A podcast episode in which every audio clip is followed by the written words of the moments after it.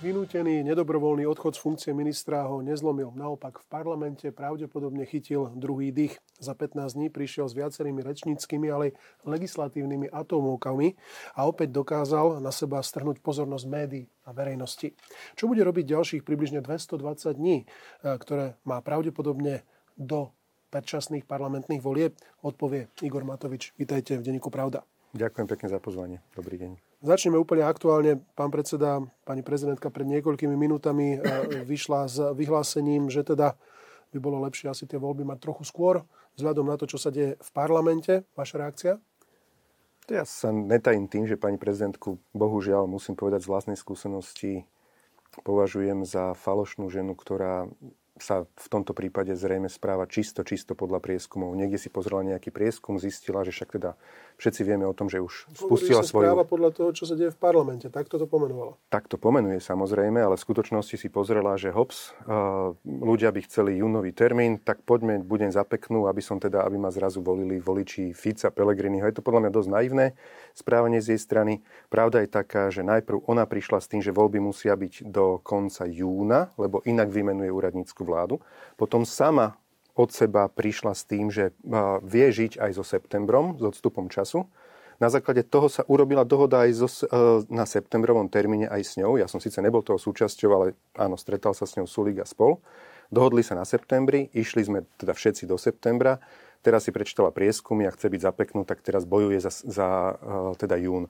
Myslím si, že nie je to poctivé z jej strany. Nikto z nás eh, nevidí pani prezidentke do hlavy. Ona to tvrdí uh, tak, že si prečítala skôr tie pozmenujúce návrhy a návrhy poslanecké, ktoré prišli do Národnej rady. Dnes to, myslím, jeden z denníkov vyčíslil na pomaly 5 miliard, ktoré by urobili dieru do súčasne schváleného štátneho rozpočtu. To je naozaj obrovská smršť, ktorá sa spustila v parlamente. Nie ste v tom úplne nezúčastnení, skôr naopak, ako som hovoril v úvode, ako keby ste chytili nejaký druhý dých v tej Národnej rade. Už ste rozchodili teda definitívne ten pád z kresla ministra? Ja si myslím, že to nebol pád, to bol dôstojný odchod s tým, že som si vytýčil cieľ, aby som presadil 200 eur na dieťa, na každé jedno dieťa v rodine mesačne, nie len teda jednorozovo, jak si mnohí ľudia mysleli a tým pádom e, potom to ja som vôbec sa necítil prilepený na túto stoličku a keď si to potom nakoniec Saska dala ako svoju požiadavku, nemal som s tým žiaden nejaký problém. No, a prešiel som do parlamentu. Potom ale idete dosť dole, teda, že len tých 200 eur bolo, lebo cieľom vašim pôvodným bolo, že toto bude najlepšia vláda v histórii Slovenska tak e, samozrejme, že na začiatku, keď sme vedeli, že prišiel síce nejaký COVID, ale všetci sme si mysleli, že za, za mesiac je potom, nikto netuš, netušil o vojne na Ukrajine, nikto netušil o extrémnom naraste cien energií aj, aj ostatných e, vecí s tým súvisiacim kvôli vojne, tak e, vtedy áno, samozrejme tá ambícia takáto bola a myslím si, že popri tých všetkých krízach, ktoré sme tu museli zvládať a financovať, tak nakoniec si môžeme gratulovať. Čak včera vyšiel, Európska komisia zverejnila, že Slovensko dáva na pomoc s energiami domácnostiam najviac z celej Európskej únie. To bol môj cieľ. Ja som tomu postavil základy, aby sme toľko peňazí vedeli vyčleniť na pomoc a dnes môžeme byť na to hrdí. Posunuli sme Slovensko na, prorodi- na najprorodinejší e, štát v celej Európskej únii. Takisto na to môžeme byť hrdí. A to popri zvládaní všetkých e, tých ťažkých kríz, ktoré sme tu mali. Takže ja som so svojím pôsobením z tohto pohľadu ako ministra financí spokojný. Včera vyšla aj ďalšia analýza, ktorá dávala do súvislosti aj ďalšie krajiny, čo sa týka e, toho, ako zvládli COVID. Tam sme boli naopak najhorší a Takú som nevidel. sme to vôbec dobre. Prosím? Takú analýzu som teda nevidel. To, tá vychádza e, po, z tej pôvodnej analýzy a ktorú robil Rudolf Zajac spolu so svojimi kolegami a teraz to upgradeovali a vzťahli to aj na všetky ostatné krajiny. Takže je to zaujímavé čítanie, aj Prepač, to odporúčam. Tam iba k tomu poviem, tak e, Úrad pre dohľad nad zdravotnou starostlivosťou, ktorý na Slovensku je určený práve od toho, aby, aby dohliadal možno na takéto hociaké pamflety, tak ten sa k tomu vyjadril, že akože úplne dristy títo ľudia. Zajac a spol, tá skupinka ľudí, ktorí sú platení pentou a v podstate napísali na objednávku Haščáka, ktorý bol v base pred e, dvomi rokmi, niečo proti vláde, tomu sa nečudujem, ten si vedie kampaň proti vláde, proti mne, proti nášmu hnutiu, kvôli tomu, že sme dopustili, aby, aby bol vystavený spravodlivosti vo všetkých svojich médiách, tak nečudujem sa takémuto nejakému pokračovaniu manipulácií. No, vieme, jak to s pánom Haščakom dopadlo, ale o tom nie je e, náš dnešný rozhovor. V každom prípade sú tam uvedené nejaké fakty, môžete ich potom rozporovať, ak, budete, e, ak uznáte za vhodné. E, Za tých 15 dní od rozhodnutia o termíne predčasných volieb ste toho naozaj stihli pomerne dosť. Dostali ste sa opäť do pozornosti médií. Dôsledkom je aj to, že ste tu dnes. A Otázkou je, čo máte v pláne za, na tých ďalších 220 dní, ktoré nás teda čakajú do volieb. Ak to teda bude tých 220 dní a nebude vyslešená požiadavka pani prezidentky na skorší termín. Keď som bol ministrom financí, tak som si robil robotu ministra financí. Predtým, keď som bol premiérom, tak e, prácu premiéra. Dnes som e, poslancom. Úlohou poslanca je analyzovať problémy, vypočuť si problémy, navrhnúť, analyzovať problém, navrhnúť e, zákon, ktorý by ten problém riešil a mať legislatívnu iniciatívu. Takže to budem robiť, tak ako som aj posledné dni a týždne robil. A myslím si, že naozaj je vo verejnom záujme, aby sme tu spoločne sa zamysleli nad tým, že teda po 30 rokoch existencie Slovenskej republiky, čo urobiť s tou extrémne nízkou účasťou ľudí vo voľbách, lebo reálne hrozí, že v týchto voľbách príde každý druhý človek. V podstate, že bude len 50-percentná účasť. A ja by som chcel naozaj, aby prišli ľudia, aby sme mali historicky najvyššiu účasť, lebo zažívame ťažké časy a keď tu niekto chce vytrhnúť Slovensko z Európskej únie a povedať, vydať nás v podstate na cestu možno smerom niekde k Rusku alebo k Ruskej federácii, tak nech ľudia vo veľkom rozhodnú, či si to prajú alebo neprajú. Ja to budem rešpektovať, ale chcel by som, aby to rozhodnutie bolo čo najviac legitimné a preto si myslím, že aj keď zaplatíme ľuďom po tých 30 rokoch také nejaké odškodné alebo ďakovné za to, že prídu a prejavia názor o ďalšom smerovaní Slovenska do ďalších rokov, tak si myslím, že tých 500 eur nám nemusí byť ľúto.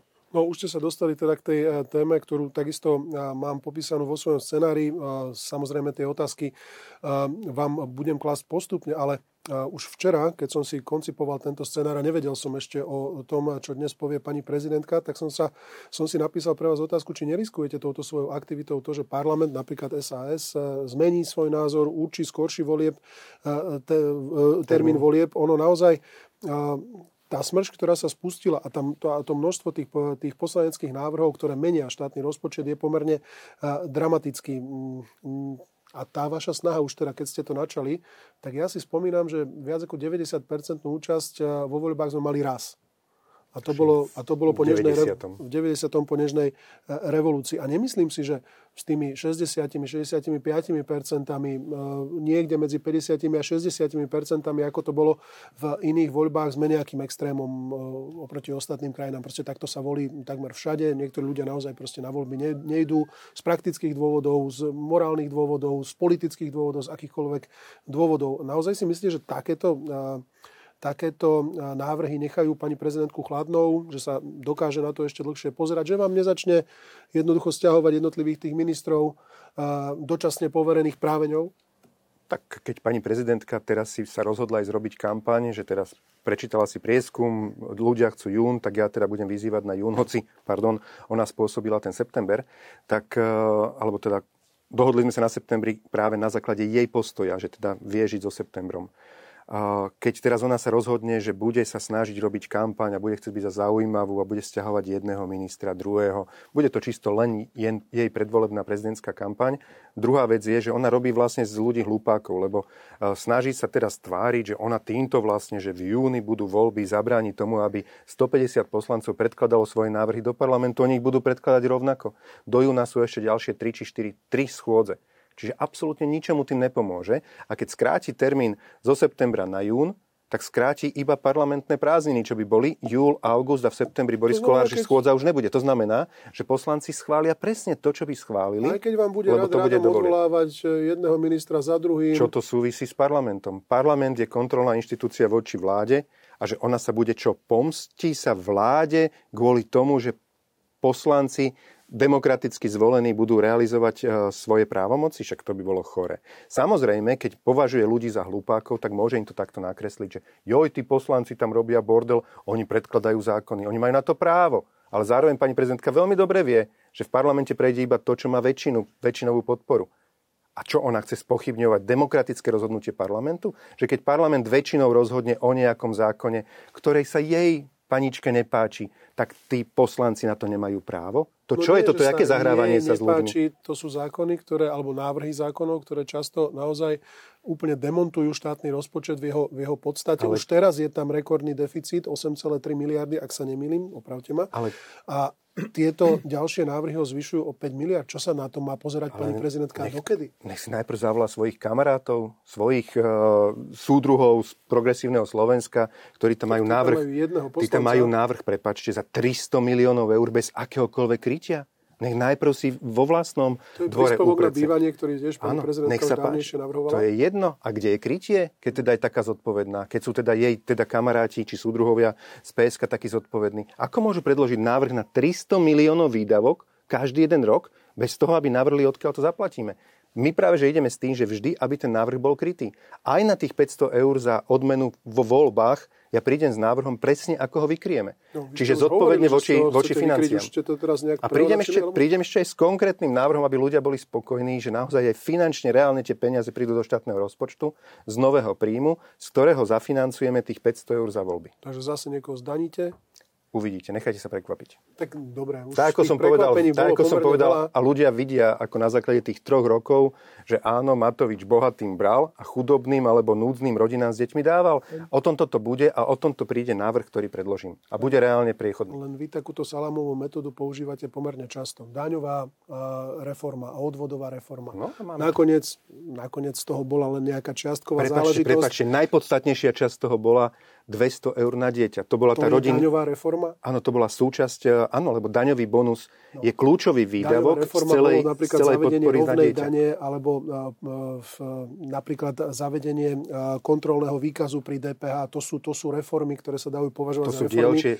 a nie zvýšenie sociálnych dávok. To je proste sociálna dávka. Daňový bonus bavíme? nie je sociálna dávka. Daňový bonus je vratka dane a je práve atraktívna tým, že čím sa viacej človek snaží alebo rodič snaží, čím viacej zarobí, tak tým viac sa mu vráti. No. Čiže je to motivácia sa zamestnať. Dnes máme my hlásenia, že ľudia, ktorí treba boli doteraz uh, zaplatení, prepačte, a s rodinami že boli zaplatení, len mali na papieri minimálku, tak zrazu si tá matka s tými dvomi, tromi deťmi si pýta, aby jej napísal aj to, čo jej dáva cash bokom ten zamestnávateľ. Čiže legalizuje sa tá čierna práca. To sú naozaj veľmi prospešné veci, ktoré pomáhajú vyčistiť ten celý systém a zároveň tá rodina jednoducho dostáva, však mám dennodenne, Dobre, mám, tu, mám tu asistenta, tu sedí, dennodenne mi ukazuje správy, ktoré chodia od ľudí ďakovné za tých 200 eur. Však to je veľká vec. No dobre, ale to asi nebolo vašim cieľom. Vašim cieľom bolo urobiť nejakú daňovú reformu, už keď teraz sme zostali pri tejto otázke a tu nevidíme. Toto naozaj sa nedá považovať za daňovú odvodovú reformu, ak zavedete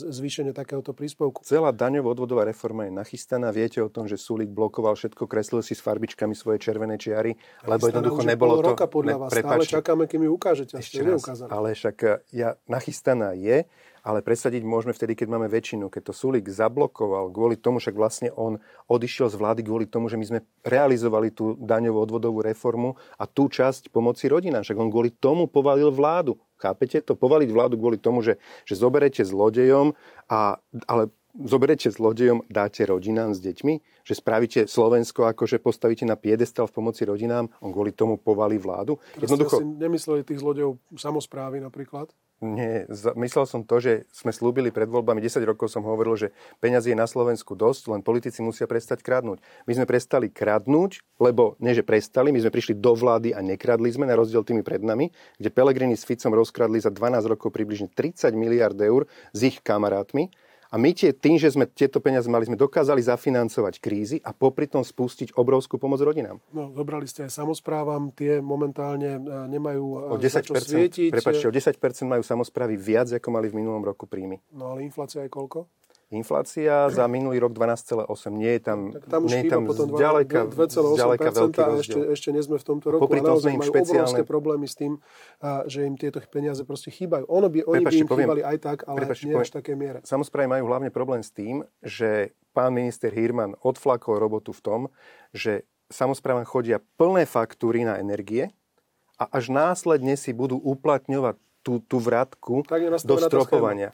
A toto je jednoducho obrovská chyba zo strany ministerstva hospodárstva, konkrétne od ministra hospodárstva, že nerieši, schému pomoci ešte nespustil, hoci ja ako minister financí ešte v novembri som na to peniaze vyčlenil a v štátnom rozpočte 22. decembra sme to schválili. Čiže peniaze sú, len keď tu máme ministra, ktorý tri týždne si dá radšej dovolenku niekde a nespustí tú pomoc, tak potom jasné, že tie samozprávy sú v strese. Mhm.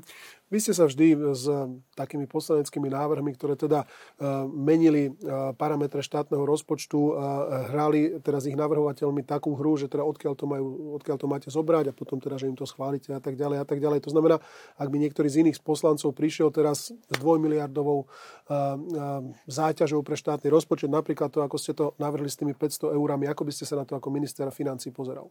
Asi by som sa pozeral poprvé, že, teda, že čo tým cieľ, aký, aký sleduje, či je legitímny cieľ. Či to je jednorázový výdavok, alebo to je štruktúrálny, to znamená, že či to je každý jeden, je jeden rok. Výdavok. Toto je jednorázový výdavok a keď si to rozmeníme na drobné naozaj, po 30 rokoch existencie Slovenskej republiky, a povedať ľuďom, že za tých 10 volieb, či koľko ich dotedy, odtedy bolo, že im teraz v podstate dáme takúto odmenu, aby v tej kritickej situácii, po všetkých tých krízach a traumách sa rozhodli a definitívne povedali, či teda chceme platiť, patriť na západ, alebo teda sa vydáme cestou na východ a sa rozhodli, že radšej teda Moskvič ako BMW, tak akože podľa mňa to je dôležité a je to hodné takéhoto výdavku.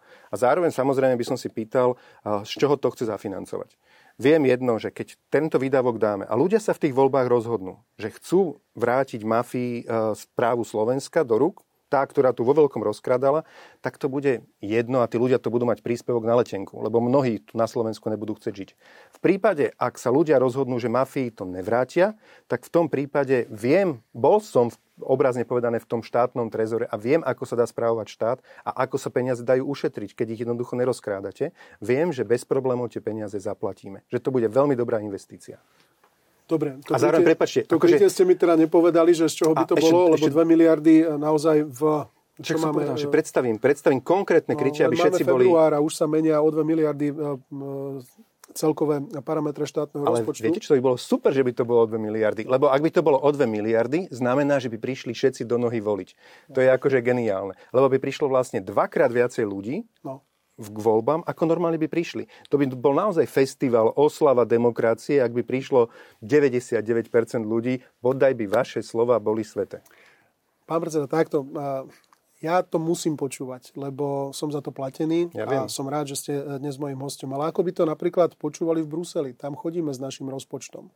Tam nemôžete predsa ľuďom rozprávať, odborníkom, eh, tým, ktorí sú tam eh, práve na to, aby nám posudzovali každé jedno vynaložené euro predvolebnú retoriku. Nám to rozprávať môžete do istej miery, pretože nás to môže zaujímať ako novinárov, občanov, naozaj tu budú nejaké predčasné voľby a tak a treba naozaj pozorne počúvať, čo politici hovoria, aby sme ich potom následne mohli kontrolovať. Ale v Bruseli by vám toto asi neprešlo, pán predseda. Viete čo, pán, pán redaktor, prešlo? Tak ako, mi prešli všetky ostatné, aj rodinný balíček. Viete, čo všetko hovorili redaktori? Prepačte, výnos, tak oni to prepačte, budú akceptovať. Viete, čo všetko tu narozprávali redaktori zlomyselní po Slovensku vo všetkých médiách, Viem. veľakrát zaujatí a bojovali Viem. proti tej pomoci rodinám. Však hovorím, Sulik kvôli tomu povalil vládu. Ako to rozvráti verejné financie? Čo prezidentka, však kvôli tomu to dala na ústavný súd, len aby zahatala pomoc rodinám. A v skutočnosti, viete, dotuje ten, čo rozhoduje, že či je niečo zodpovedné alebo nie je rozhod- zodpovedné ratingové agentúry, ktoré hovoria, že či rating alebo schopnosť splácať dlhy tej ktorej krajiny, či teda veria alebo neveria. Nikto nám nezmenil zatiaľ rating. Nikto nepovedal tak ako Maďarsku, že klesol rating a už sú jedno pásmo od špekulatívneho pásma pri financovaní štátu. My naďalej máme absolútnu dôveru finančných trhov.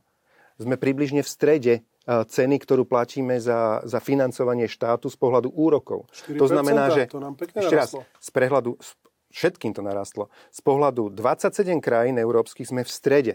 To znamená, že úplne v pohode nám dôverujú. Najlepší samozrejme sú Nemci, tým najviac dôverujú, potom sú najhorší na druhej strane a my sme v strede. Sme typ top z pohľadu verejných financí, lebo nekradneme. A tým, že nekradneme, áno, dokážeme do tých verejných financí dať aj výdavky typu rodinný balíček a dokážeme dať do toho aj výdavok typu 500 eur každému, kto príde voliť, lebo jednoducho naozaj si myslím, že v kritických situáciách by sme sa poprvé mali bať rozhodnutia len malej hrstky ľudí, takých tých tých tvrdých jadier politických strán a mali by sme pozvať všetkých ľudí k voľbám a povedať, OK, toto je ďakovné za tých 30 rokov, že ste republiku držali, že ste platili tie dane, platili odvody. Poďte si pre tých 500 eur, však to nie je podstatné, čo si s nimi urobíte, to je vaša vec, ale poďte vyjadriť názor. Ale takto viete, čo som ja postrehol? Takto to vysvetlíte tým bruselským úradníkom a oni vám to takto odklepnú. Nie, tým samozrejme dáme, že z tohto to zafinancujeme, a tí zároveň vedia, ako tu spravovali štát eh, Ficové vlády a Pelegriniho vláda. Takže si musíme počkať vedia, teda na ten spôsob toho financovania. Prepačte, oni, Teraz vidia,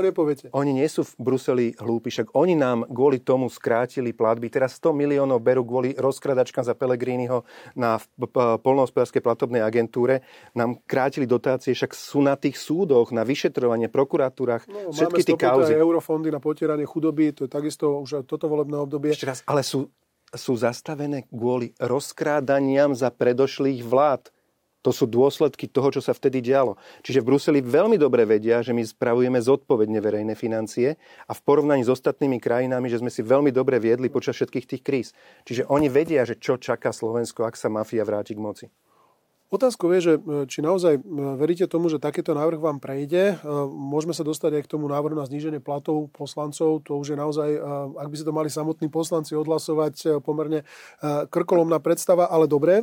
Alebo či to teda naozaj robíte kvôli tej pozornosti, kvôli tomu, aby ste boli v centre pozornosti kvôli médiám. Ja som veľmi rád, alebo teda budem veľmi rád, aby jeden aj druhý návrh, či teda 500 eur pre každého, bez ohľadu na to, koho bude voliť, aby nám tento návrh v parlamente prešiel a takisto budem veľmi rád, aby sme zmenili systém financovania alebo miest poslancov, lebo akože viem, ako poslanci fungujú. Bohužiaľ áno, polovička, možno dve tretiny poslancov tam chodia len stláčať tlačítka a ani nevedia, o čom hlasujú, pozerajú si na to, čo im ukáže predseda klubu a tak zahlasujú. Tak vy ste svojho času nechodili do parlamentu vôbec, dali ste si tam ale, pauzu, koľko ale to bolo, pol roka? Pol roka som nechodil, ale, ale preto, lebo sa mi Danko hrabal v mojich listoch. Viete, čo on spravil v 21. storočí, že povedal uh, ženám, ktoré preberali poštu, že otvárajte Matovičovi listy a čítajte, či tam niekto neuráža Danka. Však to bola aká konina? No, Však on pošľapal moje ústavné právo a vtedajšia si... Bodorová, Ficová a Pelegriniho policia povedala, že to je v poriadku čítať poslancom uh, listy. No Čo je na pán tom v poriadku? ktorý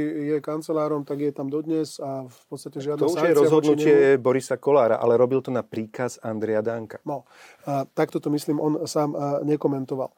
A ešte raz teda, sú za týmito návrhmi naozaj nejaké, nejaké jasné pohnuky? Ako si myslíte, že poslanci zoberú tú možnosť, napríklad aj vaši poslanci? Sú to teda z podstaty a z toho názvu nezávislé osobnosti obyčajní ľudia. Tak nezávislé osobnosti sa nechajú zviazať zá, e, zmenou zákona e, a platom 1300 eur, ktorý im má doplácať potom tá konkrétna strana. Tak to už nebudú nezávislé osobnosti, pretože Prečo by neboli? ak nebudú robiť to, čo vy chcete, tak im ten plat nedáte. Nie. My sme napísali do návrhu zákona, že každá politická strana musí zverejniť kritéria, na základe ktorých posudzuje kvalitu alebo teda intenzitu práce daného poslanca. V žiadnom prípade žiadna politická strana tam nemôže napísať, že podľa toho, či sa nám páči, ako hlasuješ. Tam musia byť merateľné kritéria. No Koľko má bol v parlamente hlasoval? Samozrejme, či bol iné? v parlamente a takto, prepačte, pri 5000 platoch nechceť od poslancov, aby aspoň do roboty chodil, aby aspoň hlasoval? Však to by bolo na hambu. Nechceť od takého poslanca, keď má 5000 plat, aby predkladal aspoň teda návrhy zákonov, aby chodil diskutovať o tých návrhoch zákonov, aby dával faktické, aby sa stretal s ľuďmi, ktorí majú problém a potrebujú od toho poslanca, aby im ho pomohlo riešiť. Však práve o toto mi ide, aby sme merali prácu tých poslancov, aby tam nemohli byť zašiváci, ktorí nič nerobia, berú 5000 platy a zároveň, aby sme ušetrili vo verejných prostriedkoch, aby sme povedali, že nech sa páči, politická strana strana nech im dopláca, keď teda si myslia, že to je málo, nech im politická strana zo štátneho príspevku dopláca. A zároveň to musí byť zverejnené. Dnes nemáte zverejnené nič, všetci berú rovnako 5000, či sa niekto snaží alebo nesnaží a normálny človek, ktorý zarába, donese domov 700-800 v čistom, tak si to nepovažuje za fér a ešte musí robiť nočné. A, no. a on si nemôže dovoliť, že do roboty príde, nepríde a teraz sa mi nechce robiť a bude stať pri páse a pás nech beží. Nemôže to dovoliť. Poslanec to môže dovoliť toto, keď by sme išli touto cestou, tak tie podmienky budú také, že áno, bude to tlak na výkon a ja si myslím, že lepšie mať 150 výkonných poslancov ako 50 výkonných poslancov. Neviem, či takýmto spôsobom dosiahnete nejakú zmenu. Trošku mi to pripomína ako v Číne, keď už ľudia idú hodnotiť podľa toho, koľko lajkov dostali e, po ceste do práce, ale či sa na, na niekoho dosť usmievali a tak ďalej. Prepač, Naozaj, iba, iba, poslanec sa má rozhodovať podľa vlastného vedomia a svedomia. Keď už tam je raz zvolený, tak je tam nie je zvolený a to navyše u nás tiež platí za politickú stranu, ale je tam zvolený za seba sám. To, či je na kandidátke politickej strany alebo je momentálne vedľajšie, ale nemáme tu ani imperatív, čo sa týka teda toho konkrétneho kandidáta a imperatív strany, že by jej prináležal ten mandát, jednoducho ten patrí poslancovi. Týmto by sa to totálne zmenilo. Vysvetlíte ľuďom, tým dvom miliónom obyčajných zamestnancov na Slovensku, Čo, ktorí prečo si, to... zvolili, prečo si zvolili nie, práve týchto nie. 150 Vysvet, poslancov? Oni vysvet, to musia vedieť oni. Nie, vysvetlite tým ľuďom, že pre nich, ako obyčajný pospolitý ľud, patria nejaké, platia nejaké pravidlá, že reálne si musia tú svoju mzdu odrobiť. A poslanec, on má svoje, má sa správať podľa svojho svedomia presvedčenia a že to svedomie presvedčenie znamená, že vlastne nemusí robiť nič. Príde tam 10 dní v mesiaci po hodine, zahlasuje, odíde preč, nerobí nič a má 5000 eur plat. Ľudia musia mať pocit, že poslancov, ktorých si zvolili, že sú spravodlivo odmenovaní. A keď ten pocit nebudú mať, nebudú dôverovať poslancom, nebudú dôverovať politike, nebudú dôverovať Národnej rade. Čiže takéto niečo urobiť, podľa mňa je priblíženie politiky obyčajným ľuďom. Lebo tí ľudia vedia, že na nich platia nejaké kritéria a na poslancov nič, lebo jednoducho tí sú bohovia a nemusia robiť nič. Dobre, uverím vám to ako úprimné, keď vrátite tých 6 platov, ktoré ste neboli v parlamente v minulom volebnom období, keď ste tam teda vôbec nechodili. Dobre, Ale ja som podľa mňa platy nedostával nedostával, dohodneme sa tak. Čiže určite som nedostával plat za obdobie, keď som do roboty nechodil. A keď som ho náhodou dostával, tak určite to skončilo v charite, ak všetko ostatné, čo som, čo som zarobil. Ale neverím že... tomu, že som, že som plat za obdobie, keď mi Danko, uh, keď som do roboty nechodil, že mi Danko posielal plat. Že Prvé, on bol chorý magor, keď mi dal čítať moje listy a ja som na protest voči tomu z parlamentu odišiel. A práve, že som nedostával žiaden plat. No, neviem, ako je možné zastaviť plat e, poslancovi, muselo by to byť niečo naozaj výnimočné. Nie, máte to napísané v rokovacom poriadku, keď jednoducho nepríde na jednu schôdzu, tak má, krát, tak má upom, upozornenie, keď na dve schôdzy neospravedlené, tak má krátený plat do polovičku a keď na tri tuším, tak nedostane žiadny plat. No a za toho pol tak, roka bolo koľko schôdzi? Maximálne, veľa, veľa maximálne schôdzi, tri. Veľa schôdzi. A, dobre, a keď už hovoríme o tých osobnostiach, vyjasnili ste si s Eduardom Hegerom a prípadne Jaroslavom Naďom, e, či pôjdete do volieb spoločne, zvlášť? Hmm, diskutujeme, rozprávame sa a myslím si, že je to otázka naozaj najbližších týždňov a definitívne Edo Heger aj s Jarom oznámia ako. To znamená, ak teda vy ste ako keby v tých rokovaniach tým čelným predstaviteľom Oľano, aj keď oni sú stále ešte ako keby e, v rámci Oľano, akú, aké miesto na kandidátke by ste im ponúkli. Vysmiali ste sa kresťanským demokratom, keď ponúkli Eduardovi Hegerovi miesto číslo 2. U nás máme tradíciu, že vždy poslanci idú na koniec kandidátky, že vždy ja som úplne posledný, ale hneď na prvom poslaneckom klube po voľbách, keďže sme zrazu mali 53 poslancov a vôbec sme to nečakali tak obrovskú dôveru od ľudí, tak ja som dal verejný prísľub aj poslancom, ktorí tam boli, že tentokrát nedáme 53 poslancov do, na koniec, ale že necháme iba prvých 10 miest úplne vlastne pre nových ľudí, ktorí s politikou nemali nič spoločné a od miesta 11 budú už poslanci. Takže Eduard Heger bude 11? Napríklad môže byť 11. Tak sme aj kandidovali pod 11 v minulých voľbách. Prinieslo to celkom dobrý výsledok. 11.11.2011 sme boli zaregistrovaní. Tak tá 11 je celkom šťastné číslo. No, uvidíme. Na kandidátke v roku 2020 ste mali aj členov strán Zmena z dola, Nová kresťanská únia. Zabudol som na niečo? Nová zmena z dola, Kresťanská únia, myslím, že všetko. Dobre. Ehm, rátate s nimi aj do nadchádzajúcich volieb? Ja rátam, či oni rátajú, uvidíme, však tie rokovania sa teraz e, rozbiehajú. Myslím si, že mm, sú to, či teda Nová alebo Kresťanská únia, veľmi zodpovední partneri, so zmenou z dola už nepočítame. Ehm, najmä teda preto, lebo Jan Budaj odišiel s istou časťou poslancov a založil si platformu? Mm, aj preto, ale tá spolupráca nefungovala ani predtým. Boli tam veľké pochybnosti. Veľká otázka je, že e, či tieto voľby budú o nejakom vymedzovaní sa, to znamená, kto je najsociálnejší, kto je najprogresívnejší, kto je najliberálnejší, kto je najkonzervatívnejší, kto je najnárodnejší, alebo či sa budú spájať strany. To sú dve veľké témy a otázka je, ktorá z nich sa presadí. Spájanie sa alebo vymedzovanie sa. A spájať sa chce najmä bývalý predseda vlády Mikuláš Zurinda. Je to pre vás akceptovateľný partner? Mm, zažil som Zurindu vtedy, keď trošku jak s Maňuškou sa hral z Radičovou počas Radičovej vlády. Uh, rešpektujem jeho snahu sa možno do politiky vrátiť a niečo pospájať, ale príliš tomu neverím. On má príliš vyrité, až by som povedal vytetované na čele tú gorilu a a ľudí, ktorých chce osloviť, tí zase si pamätajú. To, to nie sú meňavky, že, že dnes zabudli, čo bolo včera. Budú nejaké rokovania medzi Modrou koalíciou Oľano? Keď sa dostanú do parlamentu, nevylučujem samozrejme, ale ja nevidím ten projekt príliš rúžovo. Nejaké spájanie sa pred voľbami? My s, určite s nejakou Modrou koalíciou nepôjdeme. Ako zostavujete kandidátku Voľanu? Budete to robiť sám, alebo k tomu budú môcť povedať aj niektorí z vašich, e, koľko vás je, 40 členov? A, myslím, že 60. 60? A, a nikdy som nerobil kandidátku sám, respektíve vždy som sa radšej spolahol na ľudí, ktorí to mali na starosti, lebo to je, to je niekoľkomesačná práca a potom vo finále som sa celku zo záujmu, o to zaujímal, teda, že ako to vyskladali. Keď som mal nejakých zaujímavých ľudí, ktorých som ja individuálne dohodol, tak potom som sa ich snažil na tú kandidátku ešte umiestniť, ale je to u nás vždy kolektívna práca, taká veľká nástenka, tam máme potom napísané postupne mena na takých magnetických e, páskach, alebo by som to nazval a potom mená postupne posúvame vyskladáme. Na konci si s radosťou odfotíme celú kandidátku, na poslednú chvíľu zvyčajne odozdávame. No, len ste naposledy hovorili, že od miesta 20 ste to už veľmi nekontrolovali, tam boli ano, poslanky niektoré... si to nikto netrúfal, že my budeme mať 53 poslancov. My sme si mysleli, že možno... My sme mali perfektného človeka, ktorý nám odmetol miesto 15 na kandidátke a s dôvodom povedal, že viete čo, ja už keď budem kandidovať, ja by som chcel byť zvolený. No a na konci sme mali 53. Takže my sme naozaj tak počítali, že možno do 20 sa dostaneme. Však viete, čo nám agentúry nám hovorili 3-4 mesiace pred voľbami, že Focus agentúra, že bude mať 5,6%. A my sme mali 25. 5 krát viacej, ako nám hovorili agentúry. Takže my sme naozaj nepočítali s tou obrovskou dôverou, ktorú sme dostali. Tak, mali ste dobrú kampaň, to treba uznať. Naozaj povedať vlastnej cére pri žiarovke doma v kuchyni. Myslím, že ste ju škrapkali na nohe pri tom, že teda Čo? bude... No, myslím, ano, že... to si musím pozrieť. No, no mala, myslím, vyzuté ano? papučky a vy ste teda, alebo masírom, že ženy to majú strašne radi. A No a tej ste povedali teda, že chcete byť premiérom. To bolo pomerne silné. To Fakt, vám, to vám to, každý uzná. To si normálne, akože priznám sa, že ja som to nepozeral už ten finálny produkt, iba keď sa to natáčalo. To normálne si to teraz asi tak e, pustím, že ako sa má robiť kampaň. No a plus samozrejme nejaká tá počiatková vila, ktorá dodnes nie je vysporiadaná.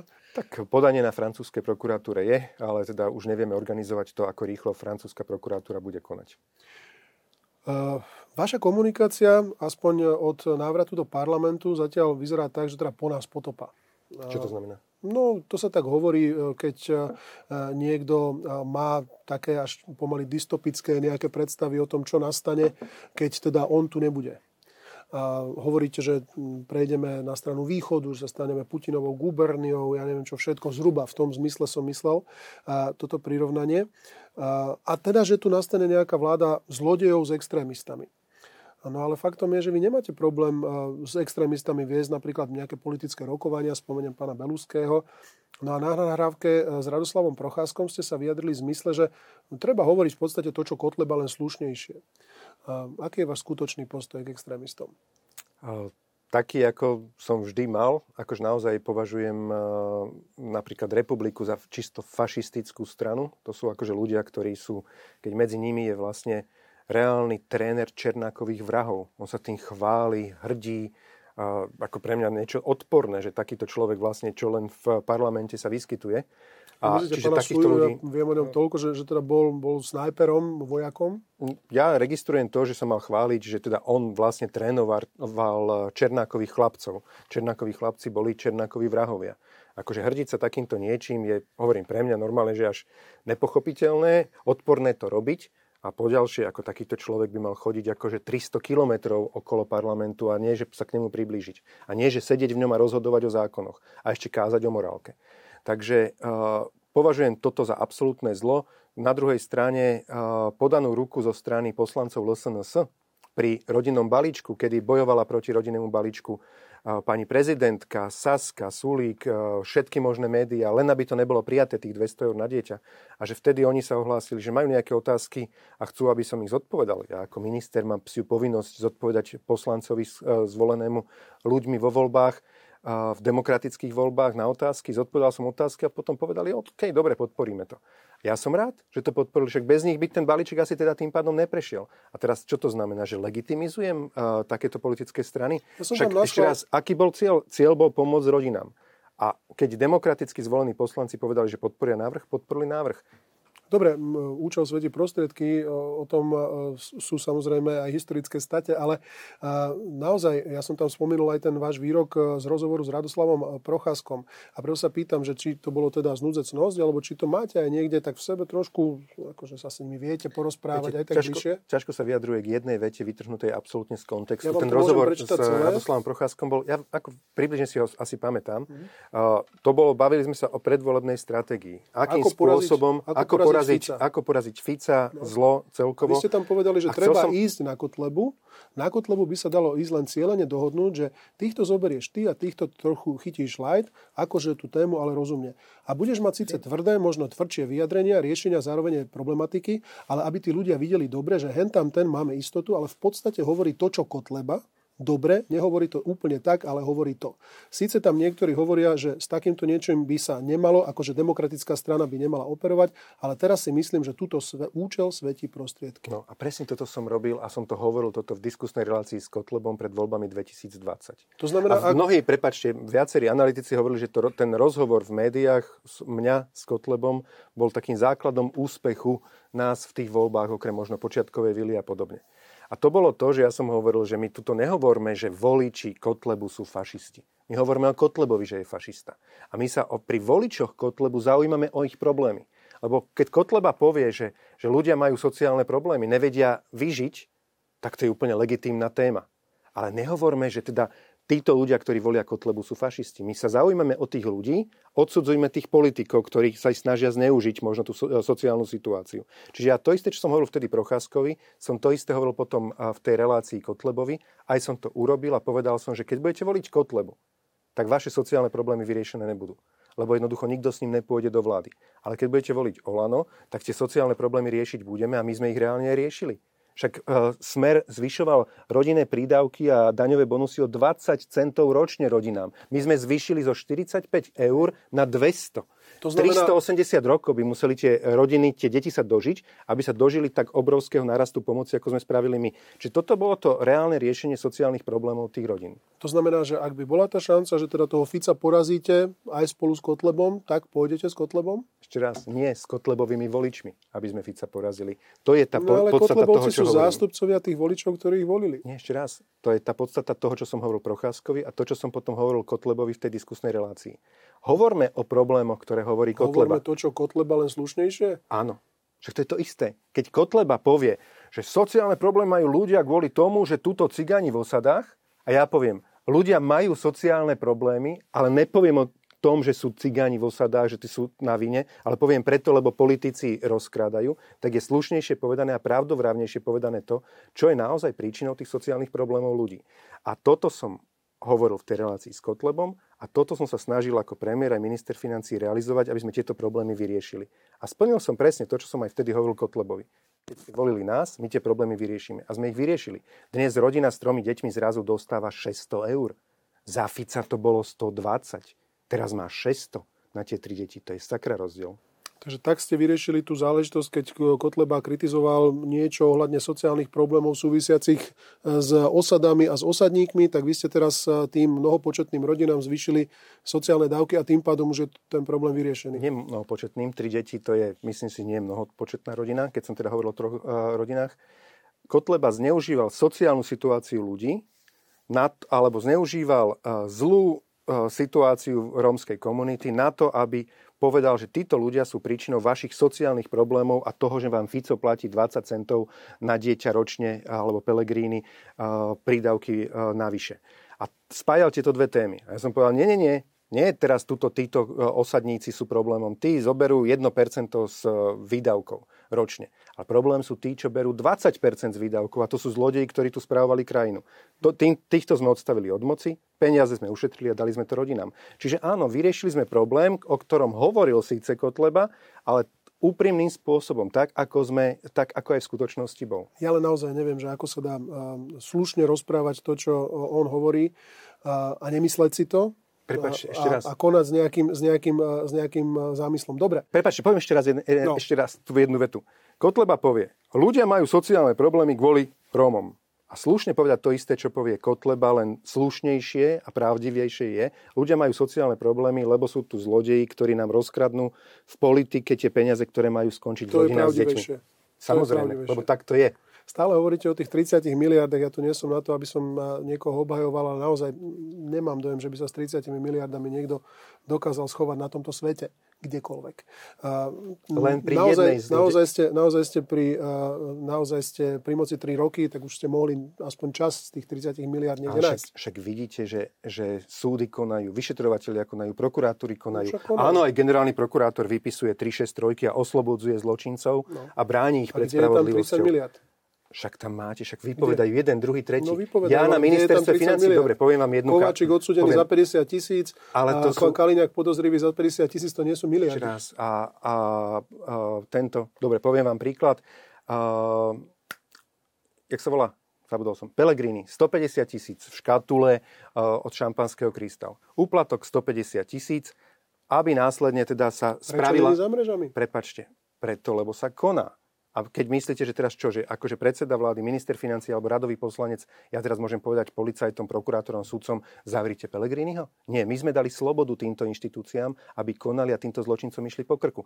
Preto im tak strašne záleží, aby voľby, voľby boli čím skôr, aby sa ak vrátili k moci, dôkaz, aby všetko to zobral, zastavili. Ak, mal dôk, ak mám dôkaz, že niekto zobral 150 tisíc, tak môžem povedať zavrite ho, pretože to viem dokázať. Nemôžete povedať zavrite ho, môže, musíte spustiť najprv predprípravné konanie, potom prípravné konanie, potom ho obviniť, potom ho obžalovať a musíte mať svetkov. Pelegriniho kamarát výboch zaparkovaný 3 roky v Dubaji, lebo jednoducho kľúčový svedok, ktorý má prísť svedčiť, tak radšej mu povedal, zostan tam, platím určite za to odškodné. Extrémne bohatý človek a teraz, aby len neprišiel svedčiť proti Pelegrinimu. Prečo ich držia všetkých von, len aby náhodou sem neprišli? Prečo sa snažia silou mocou povaliť vládu, dostať sa k moci? Aby všetko upratali pod koberec, tak ako to fungovalo predtým. Lebo prišiel im Matovič, hodil im piesku do Sukolia a zrazu nedodržal pravidlá. No, Lebo dotedy, prepáčte, dotedy boli pravidlá, že keď prí, uh, príde nová vláda, tak predsa nebude terorizovať tú predošlu. A ja som tieto pravidla povedal, že ja ich nerespektujem. No. Dobre, Prečo by som to robil? Tak máme 50 tisícový úplatok pre Dušana Kováčika, za to bol odsudený. Máme podozrenie pri Robertovi Kaliňákovi, pani Wittenbergovej mal dať 50 tisíc. Tu máme dobre 150 tisíc. 150 no tisíc, no, to je dohromady 250 tisíc. Ale akým spôsobom? je 30 miliard. Ešte raz počúvajte. 150 tisíc dostal úplatok za to, aby presadil elektronickú virtuálnu registračnú pokladňu. A virtuálna registračná pokladňa potom ju dal na, naprogramovať za 15,4 milióna eur. O Pelegrinim hovorím. 15,4 milióna eur. Ja som prišiel na ministerstvo financí a povedal som, žiadne také, že takýto zlodejský biznis budem podporovať, lebo chceli od nás 2 milióny, aby sme platili za ročnú údržbu tej zlodejiny a za, naprogramovali sme to za 28 tisíc. Môžeme tu Prepačte, môžeme za 20... takto do večera, nie, nie, nie. 30 miliard Ešte sa nedorátame. Prepačte, poviem vám to, aby ste to pochopili. 15,4 milióna zaplatil za softverik primitívny, my sme to naprogramovali za 28 tisíc. Pelegrini za 15,4 milióna z našich spoločných a ja za 28 tisíc. O 545 krát lacnejšie ako Pelegrini. A toto takýchto zlodejí narobili tisícky a rozkradli štát. Pelegrini s Ficom zodpovedný za podvod za 520 miliónov eur. Jeden jediný to je nechali predslievať čínsky textil, ktorý chodil na Slovensko cez kami... Prepačte, dokončím to. Vyšetruje to OLAF. Áno, prepačte, dokončím to. Stále to neuzavreté. 520 miliónov zaplatili Európskej komisii už pokutu za ich podvod Fica a Pellegriniho pri predslievaní čínskeho textilu. Prišiel kontajner, Číňan prišiel, mám tam tovar za 100 eur. A áno, podpisoval sa za 100 eur. V skutočnosti tam bol tovar za 200, 300, 500 tisíc eur a sme okrádali Európsku komisiu, lebo vybraté clo musí Slovensko zaplatiť no. do rozpočtu Európskej komisie. Ako hovorím, že Pri jednom, tu budeme sedieť prepačte, do večera a budete menovať kauzu za kauzu 30 miliard sa nedopočítame. Ešte raz, prepačte. Pri jednom tomto jedinom podvode urobili podvod, okradli Slovenskú republiku a ľudí na Slovensku, každého jedného 90 eur dokopy o 520 miliónov eur. 520 miliónov. Jeden podvod Fica a Pellegriniho. A týchto podvodov sú tisícky. A keď chcete, zobral som to teraz za výzvu, ja ich teda všetky krásne spíšem. Dobre. Dobre by bolo, keby ste sa venovali aj, aj záležitostiam a otázkam, ktoré smerujú teda k vám. Uh, už ste zistili, ako vaša bývalá firma Region Press uh, dostala začias, keď ste boli ministrom financí, uh, sa dostala k úveru od banky, ktorá podlieha ministerstvu financí a venuje sa podporu podnikania z zahraničí? A prečo by som mal zisťovať? Prečo Firmu? Eh, Region Press v oktobri 2017 moja manželka predala. V oktobri 2017, dnes je 2023. No. Pred 6 rokmi. Čo ja mám s firmou, ktorá má úplne iného vlastníka, štiech vlastníka, ktorí podnikajú s tou firmou si podľa svojho, svojho uváženia. Čo ja mám so samostatnou bankou, je to bankové tajomstvo. Nech si banka, ona má uh, sa zodpovedať Národnej banke Slovenska, Dáme aké si... má pravidlá, uh, na základe ktorých poskytuje úvery. Ak by, prepáčte, ak by porušila pravidlá úverovania, tak bank, Národná banka Slovenska ide po krku. Však tu správuje Ficov kamarát Kažimír a Pelegriniho kam, kamarát Kažimír. Hneď by išli potom. Mm-hmm. Čiže ja sa, sa nikdy nezaujímal o tom, akým spôsobom si tá firma funguje teraz, odkiaľ má úvery, či z takej, onakej, neviem akej banky. To ste mimochodom hovorili aj v čase, keď ste rokovali s Radom Procházkom, z čoho je tá zaujímavá nahrávka. Tiež ste hovorili, že už e, tú firmu nemáte oficiálne, ste to hovorili pod kontrolou a s Radom Procházkom ste tam dohadovali rôzne e, taxi za reklamu a tak ďalej. Prepačte, a, tak ďalej. a že sa budete musieť porozprávať s konateľom. Prepačte, na nahrávke s Radom Procházkom som to hovoril vedome, nie tajne. To nebola tajná nahrávka, však ja som ju nahral. To nebolo, že nás niekto odpočúval. To teraz mimochodom ja prvý raz sa... priznávate, že vy ste to prvý raz eh, nahrali. Vtedy ste to nechceli priznať, že ste to nahrali vy. Prepačte, vy zabudli ste medzičasom. Chcel som povedať, že klamete. Zabudli ste. Vždy som hovoril, že ja som to nahral. Jednoducho mal som pri sebe telefón. Nahral som si to. Zapol som si iPhone. Nahral som to. No. Však som ho ja odovzdával. To znamená, vy ste prepačte, tam provokovali týmito prepačte, vašimi Ja som odovzdával policajtovi z Národnej kriminálnej agentúry môj mobil s tou nahrávkou, uh-huh. že tu som si to nahral Čiže, čiže, a tam som povedal presne to, aká bola pravda aj vtedy. A to nebolo žiadne odhalenie. Však áno, ja som normálne, však e, v tom čase ešte moja manželka vlastnila tú firmu, lebo no. nebol ešte oktober 2017. Takže mali ste na ňu vplyv? Však som rozhodovali bol manžel. Ste, rozhodovali ste v nej? Ešte raz, bol som manžel no, majiteľky tej no, ale firmy. to by ste nemali, keď Ma... ste poslanec. A prečo by som nemal? Čo pretože to zakazuje? Odovzda, Ktorý pretože, zákon? No, podnikanie. Ktorý zákon? Podnikanie. A čo je podnikanie? Že keď ja sa stretnem s niekým, kto chce inzerciu a, niečo a dohodím to no, tam? No. Nie. Pod, poslanec má zakázané vo vlastnom mene podnikať alebo zastávať riadiacu funkciu v nejakej inštitúcii súkromnej. No. Ja som ani nepodnikal vo vlastnom mene, ani som nezastával... Ale riadil ste. Čo som riadil? Veď ste, dohadovali, sa stretnem... veď ste dohadovali veci. Robota tam obyčajného tam... obchodného zástupcu to je riadenie? Ano. Odkedy, prosím vás? Podľa vás, tuto, keď u vás v redakcii sú nejakí ľudia, čo predávajú inzeráty, sa stretnú s klientom, oni riadia celé vydavateľstvo, pravda? No neriadia. Keď teraz poviem kolegovi, zober to z toho záberu, tak ho riadím. To je proste jednoduchá vec. Prepáčte, máte zakázaný okay. zákon je explicitný. Zákon o konflikte verejného záujmu. Práve alebo konflikte... preto to hovorím. Nie, práve preto nemáte to naštudované. Hovorí jednoznačne, že nemôžete zastávať riadiacu funkciu. Nie obyčajného obchodného zástupcu, alebo to, že so mňou sa chce stretnúť Rado Procházka a chce hovoriť o tom, že ak bude platiť pol na pol a chce vybaviť inzerciu. A ja a ho pošlem do. A vy mu to slúbite, a ja ho no. pošlem do kytek. Na tom rozhovore na ste mu to slúbili. Čo som mu slúbil, prosím vás? No ste sa dohodli s tým, že všetko v poriadku. A kedy som to povedal? To Veď to, nepodsúvajte to, to, klamstvo, to, je, to, je, to je výsledok toho rozhovoru. Nie, nie, výsledok toho rozhovoru je, ja sa ho pýtam, že ako to chceš platiť? A on, pol na pol. No. A ja som nikdy nepovedal, že áno, súhlasím. Jak toto povedal, Ale ja som to potom nie. zverejnil. Dobre. Dobre, ani nie, tam jasne nie. A, dobre, takže toto nebudete ďalej preverovať, lebo ak by sme si dali napríklad taký ten test Ficom, možno Paškom, keď bola kauza CT, tiež to bola bývalá Pašková firma, aký to bol škandál. Ale tam máte teraz rozsudok, že, že podvody pri, či pardon, to je Blanarové CT, že kupovali jedno CT za cenu dvoch vedome spáchaný no? podvod. No? Paškové CT si už nepamätám, ako tá kauza no, bola. To jeho bývalá firma, raz, Region Press je vaša bývalá firma. A dostala... máte 150 zamestnancov, opýtajte sa ich, či som sa aspoň v tej firme ukázal za posledný rok. Absolútne nemám s tou firmou nič spoločné, moja manželka s nemá nič spoločné a to, že si oni zoberú úver z jednej z 25 bank na Slovensku, mňa absolútne nezaujíma. A nemám sa komu za to skladať. A kedykoľvek, ja vám hovorím so všetkou vedomosťou, či teda pri, pri vedomí, v živote som neukradol z politiky jedno jediné euro. A predtým, jak som do politiky išiel, som zarobil 5 miliónov eur. V jeden rok. 5 miliónov eur. Ale povedal som si, že s tou mafiou odpornou musí sa niekto pustiť do boja, aby sme ich odstavili z moci. No. A z politiky som si nezobral jedno jediné euro. Jeden kancelársky papier. A ďalšia taká kauza, ktorú ste vlastne vy opäť otvorili, údajný nejaký vplyv Richarda Sulíka na korupciu, jeho korupčné vzťahy pri investícii Volvo na východe. Kedy uverejníte nejaké informácie o tom?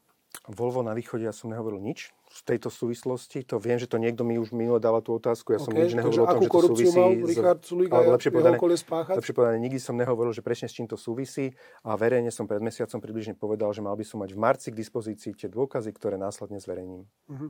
A nie je dobre ich zverejniť v marci a hovoriť to dopredu, lebo opäť tá salamová metóda, poviete niečo a potom dlho, dlho čakáme a nič. No vidíte, to je, tak tomu sa hovorí v politike teasing.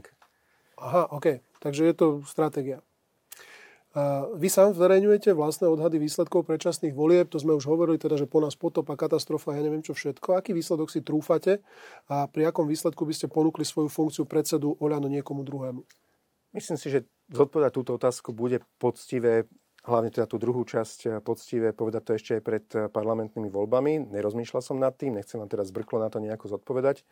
Ja urobím všetko preto, aby sme mafiu nepustili späť k moci. Lebo videl som najmä na, tom, na tých, tých verejných financiách, aké to malo devastujúce, devastujúce účinky a že vlastne to, čo dlhé roky rodiny mohli mať 200 eur na dieťa, tak malo pár Ficových a Pelegriniho pusipajtášov a vlastne rozkradali naše spoločné. Čiže môjim cieľom vo voľbách bude zabrániť týmto ľudia, aby sa vrátili k moci. Na to potrebujete nejaký výsledok, aký by mal byť? Taký, aby bol dostatočný, aby zapadol do celkového toho výsledku tých eh, strán, ktoré dokopy zabránia návratu mafie ešte s pomoci s fašistami k moci. A- Neviem, neviem aký. Možno to bude 5,1%. Možno to bude 25%. V rukách to majú tí najvyšší sudcovia a to sú ľudia vo voľbách. A pri akom výsledku by ste ponúkli tú svoju To funkciu? som vám povedal, že neviem, nerozmýšľal som nad tým a je to poctivé zodpovedať túto otázku alebo dať odpoveď na túto otázku ešte pred voľbami určite to spravím. Tak myslím si, že napríklad, ak by ste sa Oľano nedostalo vôbec do parlamentu, Tak tak, určite ja nemám, ad- ako, aktuálne. samozrejme, akože ak sa Olano nedostane do parlamentu, tak ja nemám čo robiť e, ako predseda na mieste, mm, ako predsedu tohto, tohto politického hnutia. Pán predseda, veľmi pekne vám ďakujem za rozhovor. Ďakujem pekne za pozvanie. Dámy a páni, vám ďakujem za pozornosť pri ďalšom vydaní relácie Ide o pravdu. Budem sa na vás tešiť na budúci týždeň.